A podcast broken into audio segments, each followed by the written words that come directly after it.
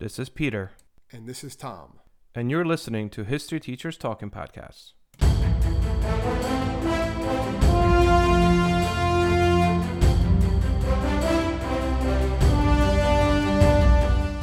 All right, this is Peter Zablocki and Thomas Reska, and welcome Hello. back to our podcast. I'm really excited for it, considering the fact that it's late. We've had a long day, and I'm like super amped for this, Tom. Well, it's a, been a long day. You're tired, and you're going to talk about this spooky stuff today. You're going to have nightmares, Pete. It's not Uh, going to go you know well what? for you. Actually, uh, you know what? I am inclined to, to to having those sometimes. So yeah, That's not good. You're going to wake up in those night terrors. And I'm actually eating It's- cookies right now. My son baked cookies with little ghosts on them. So like, go figure. Everything's set. This is our first uh, October episode. Not ever, Yes. obviously, but of this October. So Tom, what are we talking about today? Well, since we're talking about, I guess, kind of a Halloween, October, right? The spookiness, we might as well go from the root of the source. So today we're going to talk about the history behind the inspiration to Dracula, the one person known as Vlad the Impaler. I wonder why he got that name. Well, Nah, well, we're gonna, no. yeah, well, we're gonna we're gonna be talking about that because this guy, if you do some deep dives into Vlad the Impaler, it's like wow, and how like how much people like him too. It's like what? Why would people like like nowadays? Not then, but like now, he's like he has a big. He's a folk hero. yeah, and a lot of this like crazy stories about him came out while he was still alive. Like this was just Yeah, and, and you're not even crazy. They're like true. Like from everything, like no, this is what he did. Like yeah. so. Yeah. Yeah, but I was looking at like historians trying to figure out what if it was true, but this is like one of the reasons was there was obviously books that came out during his time saying like this guy's crazy, look what he did. But there was books that came out during his time that were like this guy's a hero, look what he did. And it talks about the same thing. So they're like, well, if someone Yeah. glorifies him and vilifies him for the same events, that probably adds to the credibility of that event. Not to mention the fact that historians now commonly believe that what we are going to talk about today is indeed I mean, it is. It's it's history. It's truth. This is what this guy did, and you know, Vlad the Impaler, which Vlad the Third, by the way, of Wallachia. I can't pronounce it. You Wallachia, better yeah, you're right, Wallachia. Wallachia. Um, just you know, we're gonna get into all that, and I think we'll talk about a little bit about Dracula wine as well. I mean, we like Dracula. Um, And we'll, we'll Anyway. talk about where that name comes from too, because it means Right. something, which we'll get it to. does. It does. Um, but before we get going about Vlad the Third, you know, born in 1431, um, when I think, like, when you think, how about this, Tom? When you think of Dracula, first thing that pops in your head, first Dracula you think of, go. I still see that whole like um, what's that Nefernyatu? You ever see that that that thing? Like old school thing, that's scary looking. Yeah, thing? yeah, yeah. I always see that one. They always show that one with that the, scary fingers and like that scary thing. Then like the Universal Dracula. I guess I do not see um sparkling vampires in, in daylights in Seattle. That's not really my um.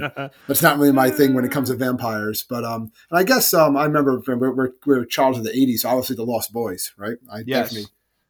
I think they're remaking that too. I saw. I heard that, yeah. You know, when I think of Dracula, I actually think of a movie that not a lot of people remember, but I think it's a cult classic, and it's Monster Squad.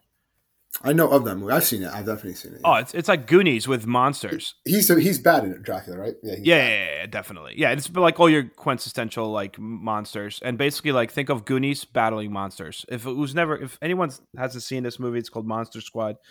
Pretty sure it's on Amazon Prime. Watch it because it's good. Anyway, Okay.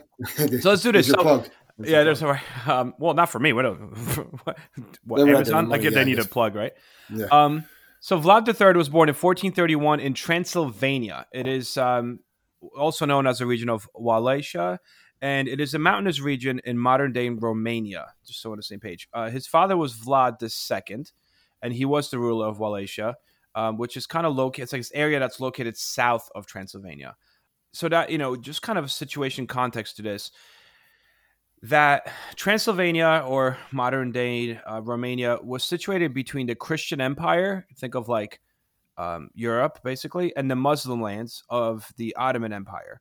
And Transylvania and Wallachia being right in the dead center were frequently the scene of like bloody battles between the Ottoman forces that were trying to push westward into Europe and back and forth. Then you have Christian crusaders and crusades that are like fighting against is- yeah. the Ottoman This Empire. is in the this is in the 1400s too. There's just wars and battles and yeah. Literally, day could be your last. time. You could just be Yeah. killed. Exactly. And invaders, whether it's Christian crusades, uh, Christian crusaders, or whether you have the Ottomans, are basically invading and marching th- eastward or westward through, you know, towards like the Holy Land. Um, and the Crusaders you know, at least for the Crusaders, they're marching eastward.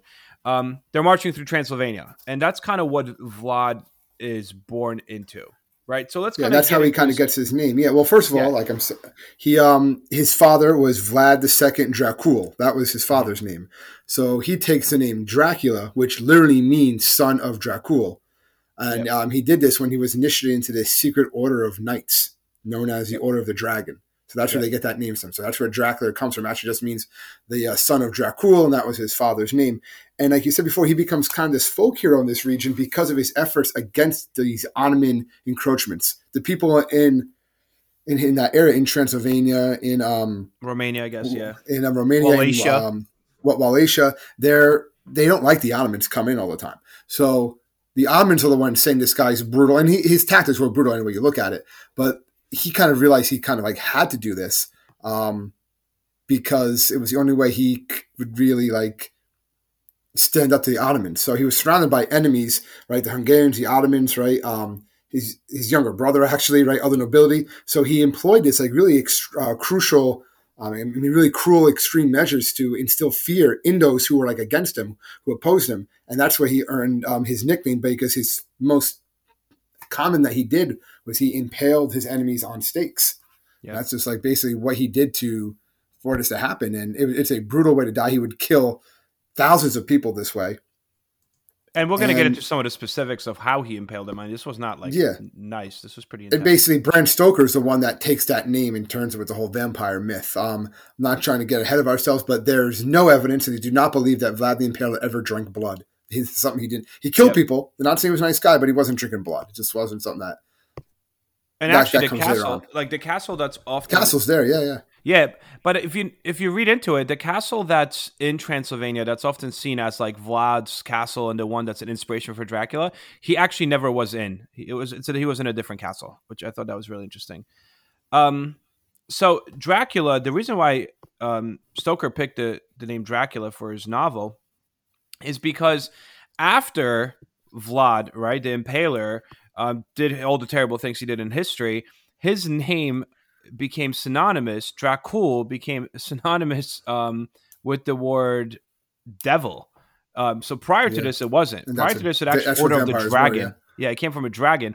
And then after him, historically in Romanian language, Drac referred to a, a creature, the devil. So that is why the author of Dracula kind of became attracted to the word because of the fact that it meant devil. But the only reason it meant devil is because of what this guy did, right? So he has an interesting childhood, I, I think. Um, yeah, absolutely. You have the Order of the Dragon. His father, uh, Vlad II, is in this Order of the Dragon. Um, basically, their biggest task of this order is to defeat the Turks or the Ottoman Empire, basically, because that's one and the same uh, in this case. So uh, Vlad II is called to this diplomatic meeting in 1440, I think 42. 42, yeah. Yep, with this Ottoman Sultan, right? And he brings his Murad. II, right? Is yes. that what you found? Murad yep, II. Yep, Murad II. And he brings his two sons with him, right? Vlad III or Radu. So Vlad III is obviously who becomes Dracula. Um, the meeting was actually a trap, right? So Vlad II goes to suppose this diplomatic meeting to this Ottoman Sultan, and he's supposed to like prove his allegiance. But really, uh, the three of them are arrested and held hostage. And the father, Vlad II, is released but the only reason the way he's released is under the condition if he leaves his sons behind. So he's like, all right, peace, uh, as messed up as that is. And he like leaves Vlad Third or the Vlad the Impaler and the other son behind in captivity while he basically goes on, um, comes, actually goes back to Transylvania and continues this ongoing war with the Turks and the Ottoman Empire. So while he does this, knowing that he's going against the Turks and the Ottoman Empire, he's pretty much sure like that his kids are dead. Like he's like, yeah, they're died because I'm going against this guy. Um, but that's not really the case, obviously. Under the Ottomans, Vlad, um, the Impaler, again, he's a young kid now, and his younger brother are tutored though. They're not really thrown in a dungeon. They're tutored. Yeah, and like the older brother, the the one brother Radu, he had, he he kind of did well there yeah, he liked it. Didn't. He actually became yeah. like the uh, he he turned. Well, he was he, yeah he, yeah yeah he became very towards the Ottoman. That's why him and his brother didn't get along later on because he's always nope. worried his brother was going to try to like take over, take his reign and stuff like that. Yeah. Um, so Vlad became a skilled horseman, warrior. I mean, they really taught him all these kinds of. They also beat him a lot too, Vlad. They did. Right? That is true. Yeah, that is true. Um, that's, they said that's probably where he learned a lot of his um, interrogation tactics because a lot of it was probably done to him, or he saw it happening a lot by, from the from the Ottomans. Yeah. So the major difference in his captivity, these years of captivity as a child under the Ottomans, is that Vlad he's angry by this. Meanwhile, his brother it basically says, "All right, this is not bad," and he goes over to the Ottoman side. So his brother almost like betrays him, and eventually Vlad escapes. Right? I mean, that's at least what I found. Is that what you yeah, found? definitely. Yeah, he escaped. He might have been helped a little bit, but he Yeah. escaped. So he escapes, but by the time he escapes, um, his father Vlad II is actually ousted as the ruler of his region of Wallachia, um, and he is replaced by some other guy. Vlad escaped, kind of starts this. He embarks on this campaign to like regain his father's seat as the new ruler. You know, um, but first he has to get rid of the ruler that took over, who's Vladislav II. I mean, somebody's again. There's so many names here when I was reading this. At first, it doesn't really work out um, until finally he wins his father's seat um, and he becomes the ruler of Wallachia, right? But it's very short lived because after like two months, they actually the other guy returns and like kicks him out, um, and then he disappears for a little bit. Like he regains his father's throne for a couple months. He then is thrown out, and he disappears. I say a little bit. Um, he disappears from like 1448 to 1456, and not much is known during that time. Um, what we do know for a fact is that he definitely gave up any allegiance whatsoever officially to the Ottoman um, Empire and kind of leaned towards the Hungarian side because the Hungarians were fighting the Ottomans at this time. And he be with the support of the King of Hungary, he once again tries to regain his father's or his family's throne. Right? So that's what we have. Um, what I found is that he manages to do that in 1456. And one of the first orders of business in his new role is to basically stop paying any tribute to the Ottoman Sultan. He's like, forget it. Even though Wallachia or Transylvania is this little area that's closer to the Ottoman Empire than the Christian Empire, so it's almost like paying protection. They had to protect the Ottoman, pay the Ottoman Empire. First thing he does is basically like, no, we're not paying the Ottoman Sultan. Forget you and that is where we start really the the story of Vlad the Impaler. Well, because one, I mean, he Well, he takes power and he takes, takes it power. brutally. Yep, And what he basically does is he has everyone who was against him or could His be father, against yep. him in some way, he has them killed.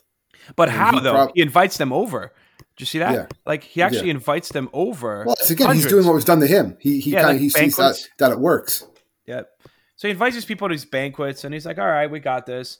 And then, um, as he invites these people over, then he literally orders them stabbed and impaled. Like he impales them on these spikes that he puts out in front of his castle. Yeah, Like, and, and that, because that was like basically a way of terrorizing people and scaring them any potential invaders away. Like this is what's going to happen to you if you come here. This is Yeah. going to happen to you if you don't follow my rules. And like whether you agree with it or not, like fear is a powerful weapon.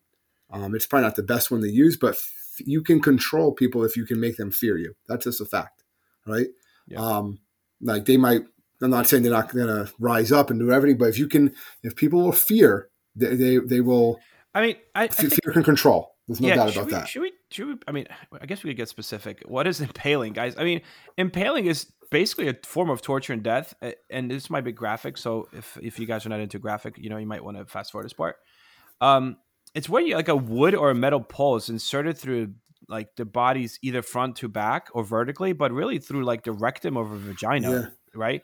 Um, And then slowly, and it literally exits up through like the victim's neck, shoulders, or mouth. just like, gravity, just slowly through gravity. Yep. It it's crazy. It's slow. It's it's a slow, torturous way. And you know he's known as the Impaler. I saw a lot of things like to call him that he wasn't like a one trick pony, whatever you want to call it, because he did. He used to blind people. He would scalp people, burn, boil, uh, disembowel, Did you also disarm. read the dis- like so oh, he dude, did everything. Disgusting. Disgusting. Yeah. They did everything. But also when you look at the impaling thing, they said that the pole oftentimes what he liked to do um, kind of kind of go along with what he's saying, like this torture is craziness. He would have the pole be rounded, not sharp, so it would actually avoid damaging any internal organs and like prolong the suffering of the victim. So that like they would insert this to the victim, yep, and then like they would raise it vertically and display the victim's like torment, and it took hours, even sometimes days, for the impaled person to slowly die as he was sliding down. I mean, this was like crazy.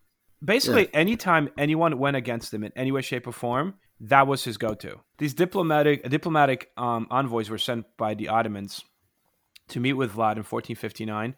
Um, did you see this one? And uh, Which one was this? This they was refused four- their hats, the, the hats based on religious custom. No, into that one. Oh yeah, yeah, they, yeah. They've they, this happened after. Well, they give a context. So he there was like a battle, right, in like whatever it was, fourteen sixty two, whatever, and he actually lost the battle. He's retreating, but they already captured like twenty thousand Ottomans. So he just said, "All right, impale them all on wooden stakes and leave them outside the city." So then, when the Sultan comes later on, he came across the field and he just saw literally twenty thousand soldiers all being picked apart by crows. He was like so horrified and disgusted. He just retreated and went back to Constantinople. He's like, forget it. And that's what Vlad wanted. Like they're like, it's just not worth it. The mess, it's just not worth it. So another, so yeah, this one, then he meets a group of of the envoys who refuse to remove their turbans. Yeah. And uh, go ahead, what happened? Yeah, so basically they, they refused to move their turbans and they're saying that they're citing like religious custom. And he goes, I commend you on your religious uh, devotion. And he actually orders um, for their turbans to be nailed to the diplomats' skulls, three nails each. Yeah. Um, these people are alive with like nails in their brains, basically. So they could never take them because off. don't yeah, you don't want to take you these off. You You want to take it off? Sounds good. You never will take it off. I'm going to hammer it into your skull. Like, think about that. Like, that Oh. is brutal. That's brutal. I mean, but the thing is, he's getting like kind of good publicity for this. Like Vlad's victories over like the invading Ottomans, right? Especially through like little, you know, Wallachia uh, and Transylvania. Like the rest of Europe is like, wow, like this guy's standing up to the Ottomans, right? They were like, even the Pope was apparently impressed by this. Um, hello, my name is Peter Zablocki, and I'm a historian, author, and college professor. I'm thrilled to invite you to check out Evergreen Network's History Shorts podcast. Every Tuesday and Thursday, join me on a journey through time, exploring the little known and hidden gems of history. In each bite sized episode, I'll dive into my original research to bring you intriguing historical curiosities you've probably never heard of, uncovering the fascinating stories that have shaped our world, from forgotten figures to overlooked events. And the best part? I've condensed all this historical goodness into manageable chunks, perfect for your on the go lifestyle. Whether you're commuting to work or squeezing in a quick break, History Shorts fits into the little time you probably think you don't have. Subscribe now and never miss an episode of the History Shorts podcast, available wherever you get your podcasts. But obviously, you know, then news started really kind of coming out. Um, there's also tales, and again, there's not it's not proven that um, he would dip his bread in blood of his victims. Um, yeah, I saw that, but there's a lot of people said that never happened. yeah, that like never I said happened. Before. That's He probably didn't. But I mean, he didn't seem to be like like he didn't. Once you were dead, that's what he wanted. He wanted some sort of way that was gonna scare others and intimidate others. Like he wanted that death to, in a way, like mean something, like to benefit him. Yep. He wanted that death to basically to benefit him in some way. It is see that it's estimated that he killed about eighty thousand people through like various means. Uh, kind of going back to what you said before, it wasn't all impaled, but about twenty thousand people were impaled and put on display right outside his city. Yeah, that's what you do. As you would like ride into the city, you would see this. And he also keep kept people like in check with fear, like I said before, by doing things like this. There was this um, story that there was this, this golden chalice in the city. Did you see this one? Like a No, I golden didn't cup. see this one. and it was you know this was like a really poor part of the city and he left this golden cup there and it would always be you know it was by a fountain so you'd fill you'd use it to drink water and he said anyone can drink from this doesn't matter where your birthplace is what your nobility rank is you can drink from this the only condition is that it never leave the cup itself and never leaves the city now this is a poor area and this is this golden cup you can see pictures of it online and no one ever stole it because they knew what was going to happen if someone took it if it wasn't there they were all probably be they were all probably be impaled. So it really just showed he did that not to be nice. He did it more to show like, you know, listen, I'm gonna I know they're not no one's gonna take this because they know what's gonna happen if they do. So he's showing his power over people by doing that. That's crazy, dude. There's like a mother and a baby, and and he tried to like the way he impaled the mother and the baby is that he tried to do it all in the same time. and like he would impale the baby and the mother, and like there's a one particular area. I mean, not area, one particular account where the baby still attempted to drink from the mother's breast while it, they were both impaled. I know he did kill women and children. He had no problem with that. No, he didn't have a problem with that. No, especially if they were Ottomans. Yeah, he had no problem with that. It was just something that he uh, basically did. But he was actually um, captured again. I'm sure you saw this, right? Yep. Yep. Yep. So he gets captured. He basically goes with this guy, um, Corvinus, and he's one of the um, an ally in the past. And the Pope sends him on a crusade. They don't win, more or less. So he's running out of money. So he goes to this king to get more money to seek an alliance, and the king just throws him in jail for 12 years. Yep basically because uh, and puts his brother Radu in power, and he becomes kind of an Ottoman puppet and stuff like that. Yeah. And um, yes, he, and while he's there, he basically you know he's in he's in prison, but he's not imprisoned. It's yeah, I heard he got like married or something during this time. Yeah, right? yeah, yeah. He was basically having affairs with all of the noblemen's wives while he was there, and yeah, yeah. he eventually gets married. So like yeah, he's he also he's just, converts to Catholic. Yeah, becomes a Catholic. Yeah, he's enjoying his time there, and then when his uh, brother dies in uh, 1475, there's a lot of pressure on that on uh, Corvinus to let let the Vlad out. Um, they want him to reclaim his throne, and all the Hungarians, in particular, are the ones like forcing this.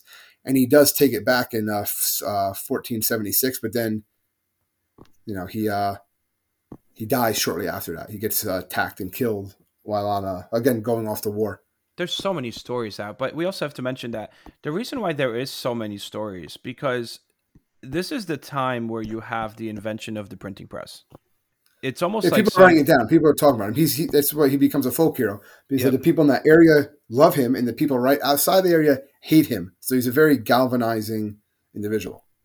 They said that his stories, uh, stories about him, were some of the first like mass written, produced story like books, and they were some of the first like bestsellers um, specifically yeah. in Europe. And this guy's still alive when this is happening. You know, people are like, all right, because you have the it was an invention of the movable type printing. So they said it was like one of the first bestsellers in Europe was stories about Vlad, which is crazy. And also to like enhance the sales, they would publish these books with like these elaborate drawings and stuff that like depicted horrific scenes to try to showcase what he was doing. They said that do you see the one with the cauldron? Like he had this big copper cauldron that was built and you would put like a lid made of wood with holes, right?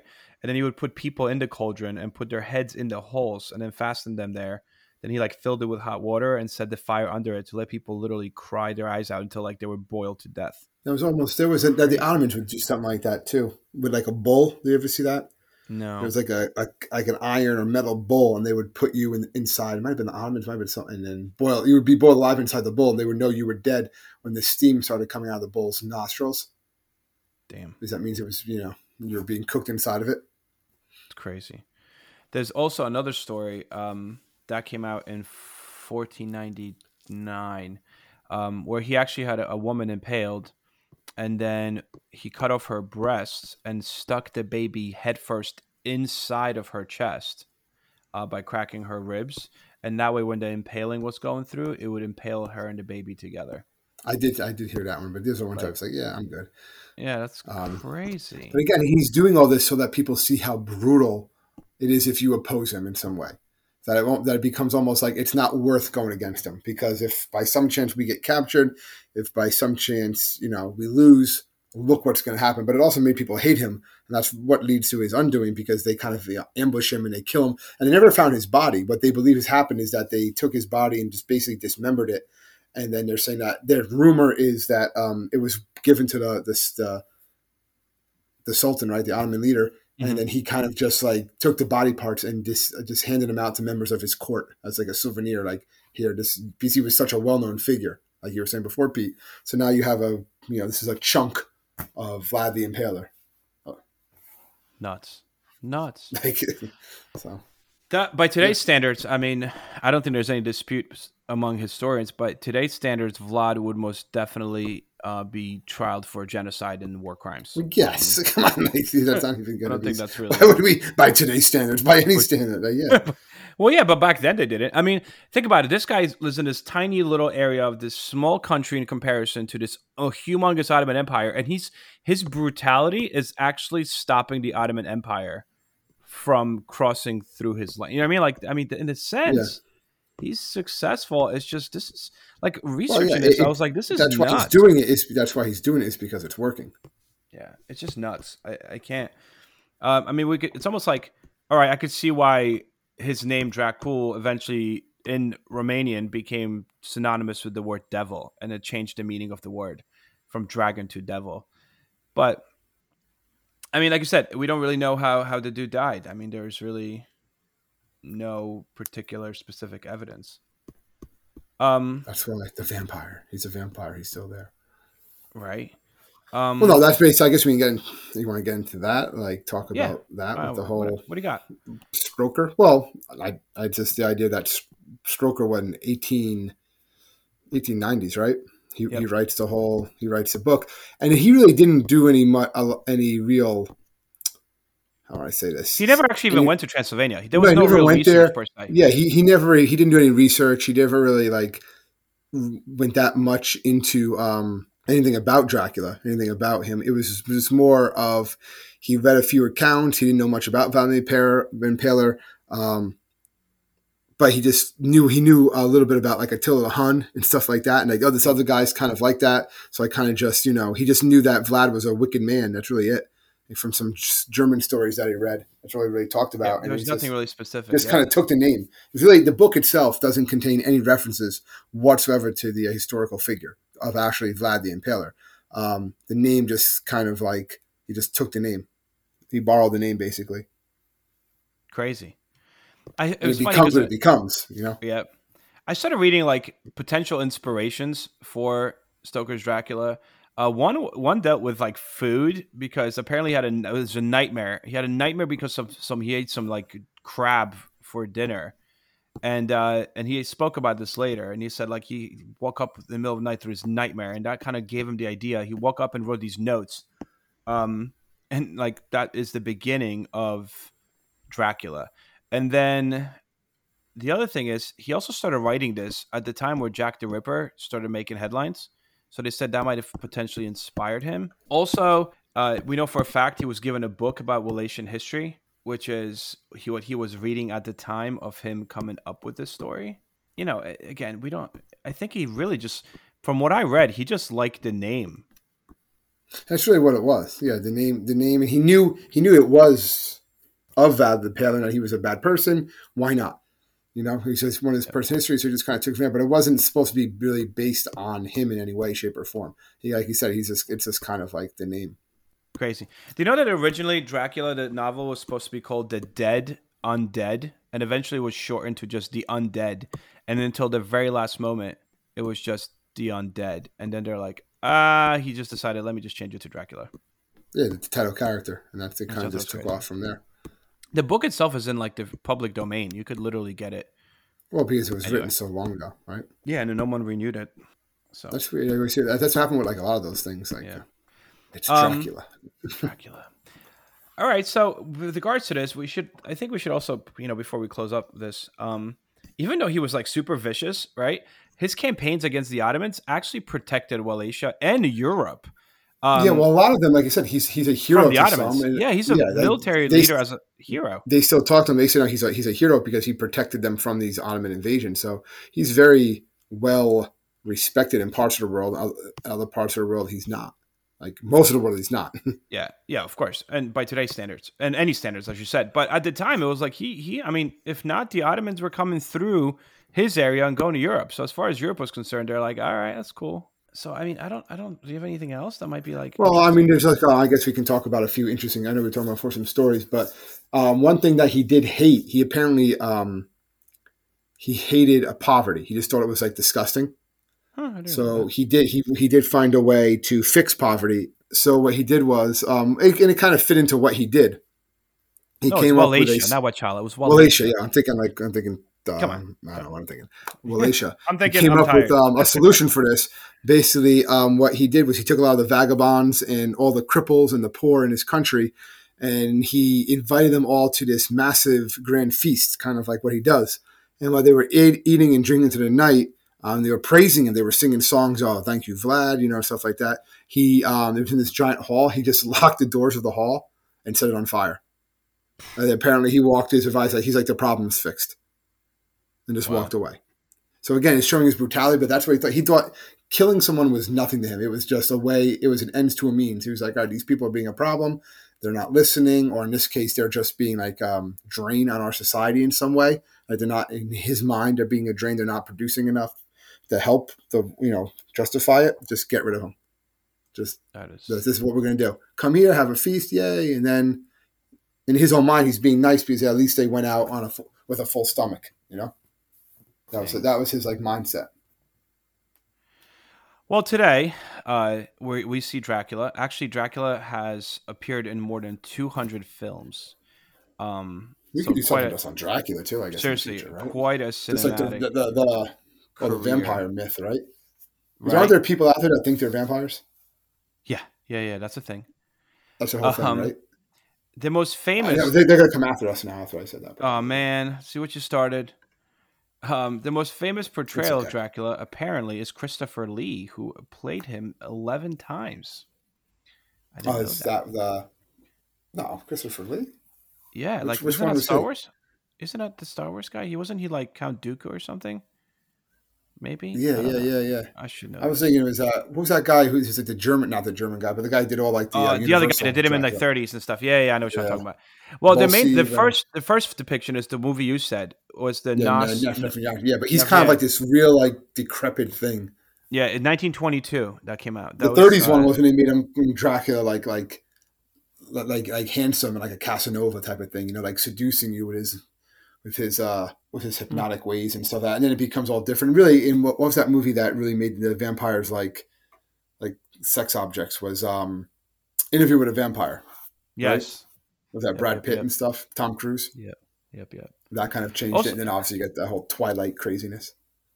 But if you read Dracula, right? I don't know if last time we read it, but um, No. so Dracula is described in the original book having a really heavy mustache. Um, I'm just thinking Yeah. of those. I want Yeah, to like, your blood. all these look at my guys mustache. yeah, it was like a well, heavy it makes mustache. sense. Well, it makes sense in that eighth piece. If you look at pictures of like Vlad, is, doesn't he have a mustache? yeah, he does. Like he had that mustache, and this isn't like you know, even even though he was not based on him, but somewhat is. But if you look at like the 1800s, like a lot of men had mustaches, so it makes sense. You know, So they said that Mustaches, the beards. closest, yeah. So it was a mustache over like a cruel-looking mouth with like sharp teeth.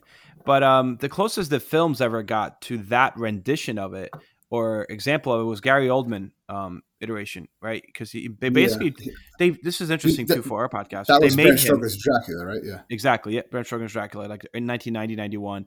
But they actually made him look particularly like Vlad the Impaler, um, and not necessarily like your typical Dracula. So they used the real thing, although we really don't know if the real thing has any connection to it, as Yeah. the Doesn't seem to, other than like you said, the name right? and the brutality, I guess, right? All right, I guess right.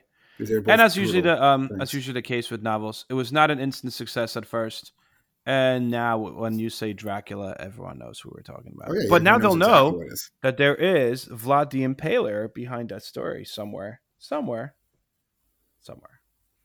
Anyway, Tommy, I think this is this is a good way to finish this this one. Yeah, I mean, it's our little like uh, you know, true Intro. history intro intro or whatever into our uh, our spooky Halloween month, I guess, right? That's right.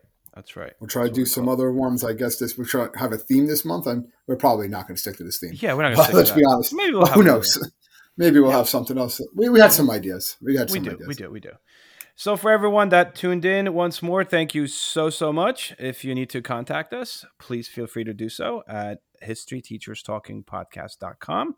You could also find us throughout social media. So please feel free to uh, shoot us an email if you guys, you know, have questions or comments. And until next week, thank you so much. Take care, guys. Stay safe, everybody.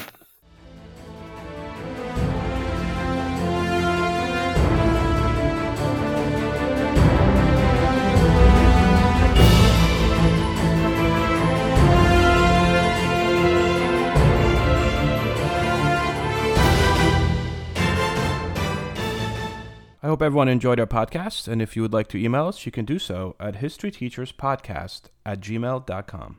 Welcome to Anthology of Heroes, the podcast that explores the most pivotal moments of history through the eyes of those who lived it. In this podcast, we don't spend our time recounting facts and dates. Instead, we follow in the footsteps of national heroes, kings, or ordinary people who lived and breathed the moments that shaped our world. We're not hemmed in by eras, borders, or religions. Instead, we seek out the tales of those who defied the odds and fought passionately for their beliefs. Whether they're right or wrong is up to you to decide. From Vercingetorix's doomed rebellion against Rome, to Osceola's unshakable war against the USA, all the way up to the inspiring Sobibor concentration camp uprising in World War II, each episode is an immersive listening experience, blending music and sound effects to really draw you into the story. Our episodes go for about 45 minutes, making them perfect for your commute, and are crafted using a wealth of historical sources, which I list on our website if you want to learn more.